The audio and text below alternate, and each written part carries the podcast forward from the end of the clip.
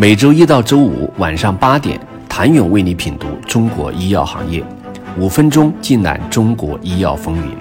喜马拉雅的听众朋友们，你们好，我是医药经理人、出品人谭勇。从排名来看，反差最大的是辉瑞，药品销售排名第一，但提交发明专利却是 TOP 十中的倒数第二。据统计，从二零零三年以来，辉瑞申请的专利总体呈现持续下降的趋势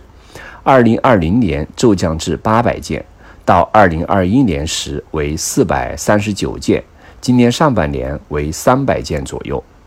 从辉瑞最新获得授权的专利和临床来看，肿瘤治疗占据了半壁江山。截至7月28号。辉瑞三十项一期临床中有十八项临床的适应症为肿瘤，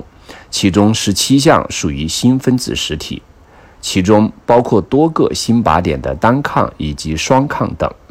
实际上，从辉瑞最新的半年报来看，除了新冠产品带来的荣光，辉瑞隐忧颇多。比如肿瘤领域新产品匮乏，而老的王牌产品派博西利和恩扎卢安销量均下滑，内科学领域除阿派沙班和 BMP 二销量增长外，其他药物均出现了销量下降。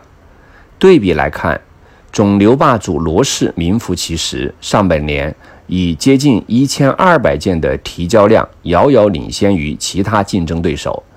跟药品销售排名相符。从其最新管线来看。截至七月二十一号，罗氏一期临床数量是辉瑞的两倍，六十个一期临床中有四十九个新分子实体，包含了三十九项治疗肿瘤的临床，涵盖了多个双抗联合疗法和新靶点的分子。再生元和安进是生物药时代的新进的大型药企，分别以三百九十三件、二百六十五件的申请量位列第五和第十。对于再生元和安进来说，比起其他老牌的大型制药企业，他们尤其重视创新和专利，是有着生物技术基因的生物制药企业。以再生元为例，它对研发的重视是行业公认的。从生物技术公司成功转型生物制药企业以后，再生元依然是罕见的研发费用高于销售费用的药企。二零二零年之前，平均每年研发投入占收入超过百分之三十，其 CEO 和 CSO 都是科学家。CSO 的论文曾成为近十年来全球被引用次数最多的科学家中的第十一位。再生元研发大于销售的模式是由其大多数产品的权益交给了大型制药企业代理。比如和赛洛菲合作的杜普利尤单抗，这种合作使得戴生元将更多的资源和注意力投向了研发。安进每年递交申请的专利都维持在一千件左右的区间波动，近两年有所下降。安进的研发战略药物是专注于心脏代谢、炎症和癌症治疗领域的研究投资。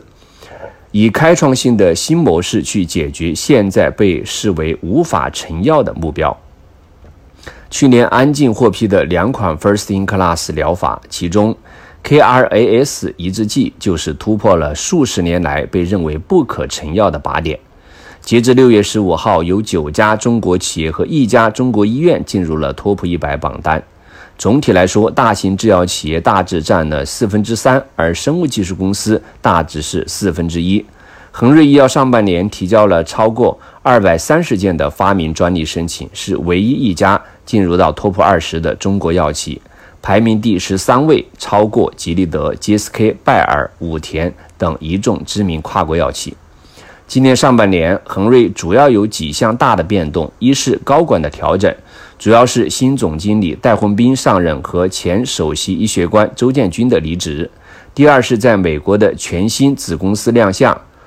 恒瑞对该公司的定位为依托于恒瑞研发管线的合作开发和商业化海外分布。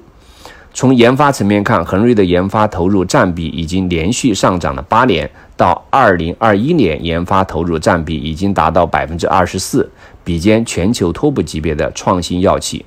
在研发管线中，今年以来，恒瑞医药已经有三十个药物临床试验获批，其中一类新药超过二十款，包括九款一类肿瘤新药。对比其他创新药企，恒瑞的临床管线逻辑是大型制药企业的逻辑，覆盖范围广，基本涵盖各个阶段。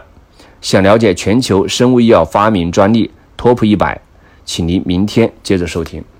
谢谢您的收听。想了解更多最新鲜的行业资讯、市场动态、政策分析，请扫描二维码或添加医药经理人微信公众号“医药经理人”，医药行业的新闻与资源中心。我是谭勇，明天见。